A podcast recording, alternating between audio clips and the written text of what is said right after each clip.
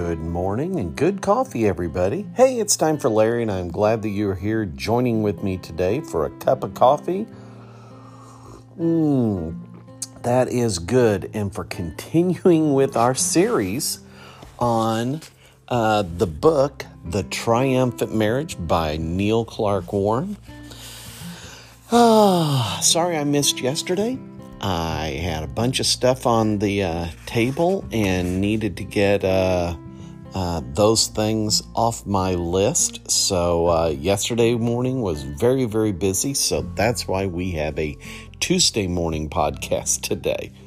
Uh, we are continuing with the uh, 10 secrets for a triumphant marriage uh, as laid out, laid out by Neil Clark Warren. If this is the first one you've listened to in it, this is secret number three. Go back and listen to the previous two episodes so you can kind of get up to speed.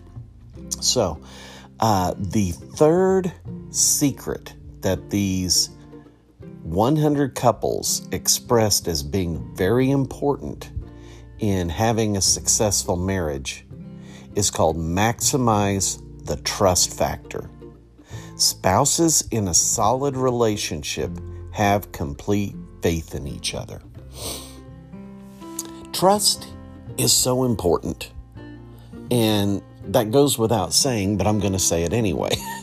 Trust is so important. Think about your life. When you have a situation, home, work, school, community, wherever, when you have a strong sense of trust about that person, place, situation, you typically have less stress because you're not having to spend so much time trying to decide can I trust the situation or not? Am I going to get hurt in some way or not? And and whether the act of being it, with that person or situation or place is worth it because of the inability to trust that situation. Well, when you think about uh, what's supposed to be the the closest, most uh, you know important relationship that you have with another you know human being around you is a marital relationship trust becomes very important.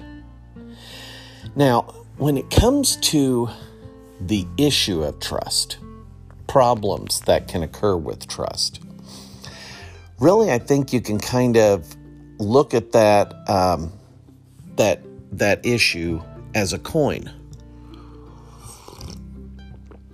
in that it has two sides. We often think about what does our spouse bring to the table regarding trust? Is it trust trustworthiness or is it mistrust? You know, how do we see our spouse? But the other side of that coin is what do we bring to the relationship? Because if we have, through our own history, through our experiences, and most importantly, through our interpretation of those experiences, we bring to the table, you know, either a person who will trust or won't trust. So that was one of the problems that I had a lot of times in counseling. Sometimes it was, you know, the spouse was not a very trustworthy person. They may have been a compulsive liar.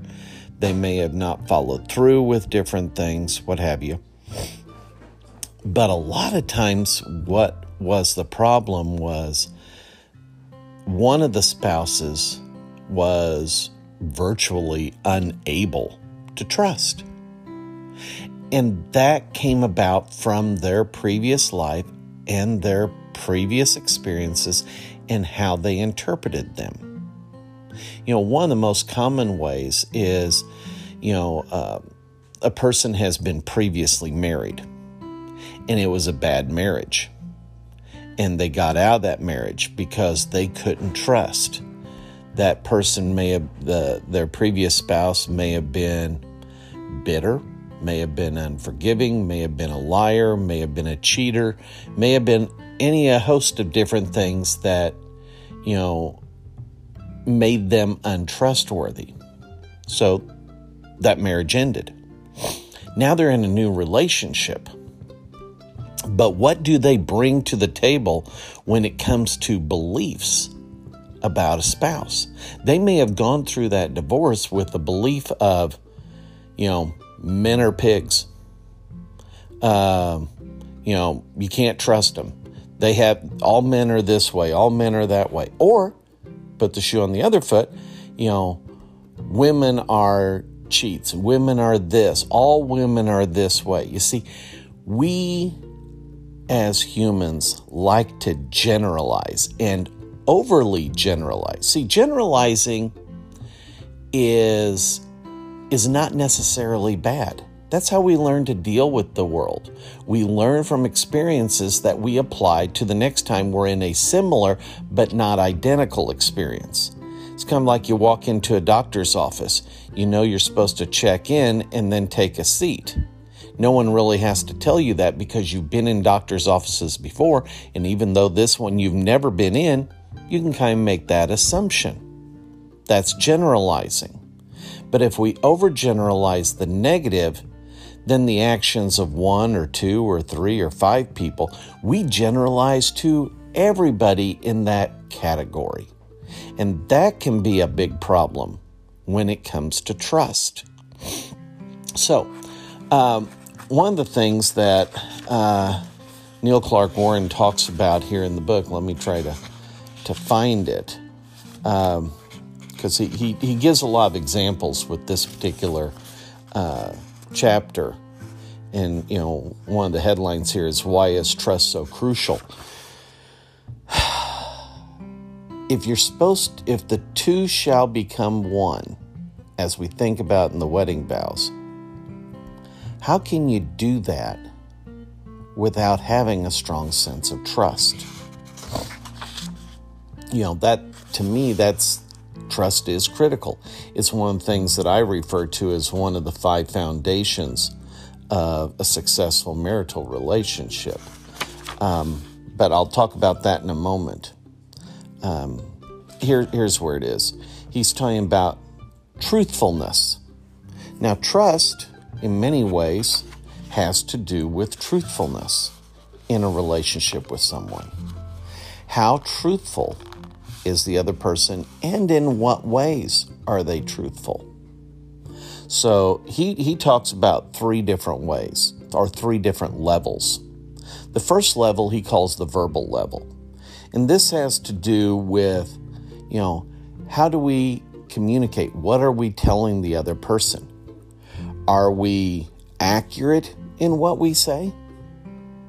Do we exaggerate what we say? Do we focus on the intense emotion and thus kind of expand it more than what it is, either good or bad? Or are we pretty accurate? You know, think of it like a ruler.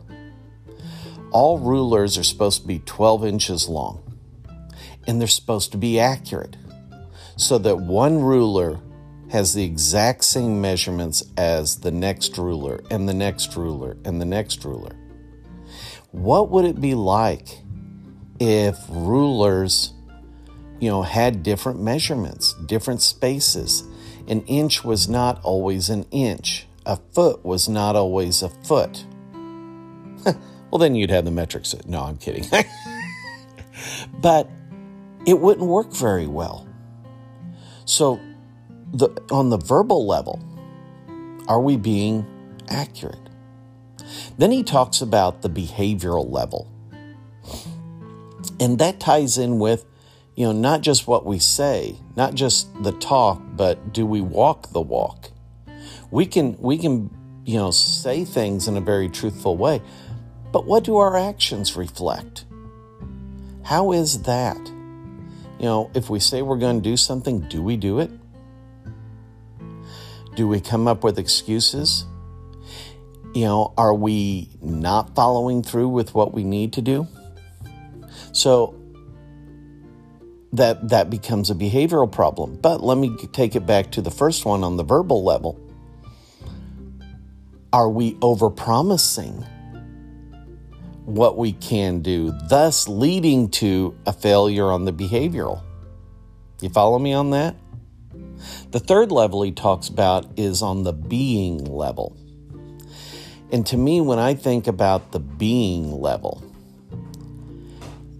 when I look at somebody, when I think about somebody, are they are they a trustworthy person through and through? Does their verbal match with the behavioral? Does the behavioral match with the verbal? When they say yes, is it yes? When they say no, is it no? You know, those it, it's it's the whole the person is trustworthy. Kind of going back to the Scout Law uh, that I've talked about in other podcasts. First point is trustworthy. The reason it's first is it's in many ways possibly the most important. Whenever I would do counseling with people, I would talk about the five foundations of a successful marital relationship. It's something that I came up with goodness, years and years ago. Um, and I, I I wrote a paper on it. I need to find that again because and repost it because I haven't I haven't seen it for a while uh, since I closed my private practice. But what it is, these five foundations, there's a lot of good skills to have in marriage. You know, communications often comes up as one of the most important skills, but there's five foundations that uh, I think are fundamental. And if you don't have these, then there's serious problems that need to be addressed. I'm just going to briefly touch on the first four because then the fifth one is our topic for today. So the first foundation is commitment. And commitment is, you know, uh, an agreed upon relationship that you know uh, a, that you have with a person and you have it for a length of time so in marriage you know it's it's uh, love honor cherish yada yada yada till death do us part. So there's commitment. It's a mental decision about this type of relationship. Second is respect. Respect is vitally important because if you don't respect somebody, you don't respect their actions. If they do something you see yourself as better than because you wouldn't do what they do, that's the road to disrespect. You have to have and practice respect in the marital relationship. Love. Love is, is you know, an overused word in the English language. But when you're looking at a relationship, I think about, uh, I follow what, what is called the triangle theory of love. It's a mental commitment, emotional intimacy, and physical passion. The fourth is forgiveness. We all screw up. We all make garbage in our lives. And you need to take out the trash and there needs to be ongoing forgiveness. Some people never learned forgiveness as a you know good skill. Others do, but it's something we all need to practice on. Now comes trust. And trust is not something that you can just will, you know, say, "Well, I'm just going to trust you." To me, when I think about the five foundations, I think of it like the fruit of a tree. You know, you have to have mental commitment. You need to have respect. You need to be practicing love in a comprehensive way. You need to be actively practicing forgiveness. And when you have all four of those going, guess what naturally blooms? Guess what fruit you have? You have trust. So, if you're in a relationship, either with a spouse, with a child, with a coworker, with whoever, where's where is your trust with that person and especially when it's a family relationship, and even more importantly, a spousal relationship. Trust is fundamental. So if it's not there, I really suggest that you find somebody that can help you and your spouse and start addressing the issue of trust because it's one of the key secrets that that uh, uh, Neil talks about. Maximize the trust factor. Spouses in a solid relationship have complete faith in each other. All right, that is it for today. Uh, we will continue on in our next episode. So have a great one. Take care. God bless.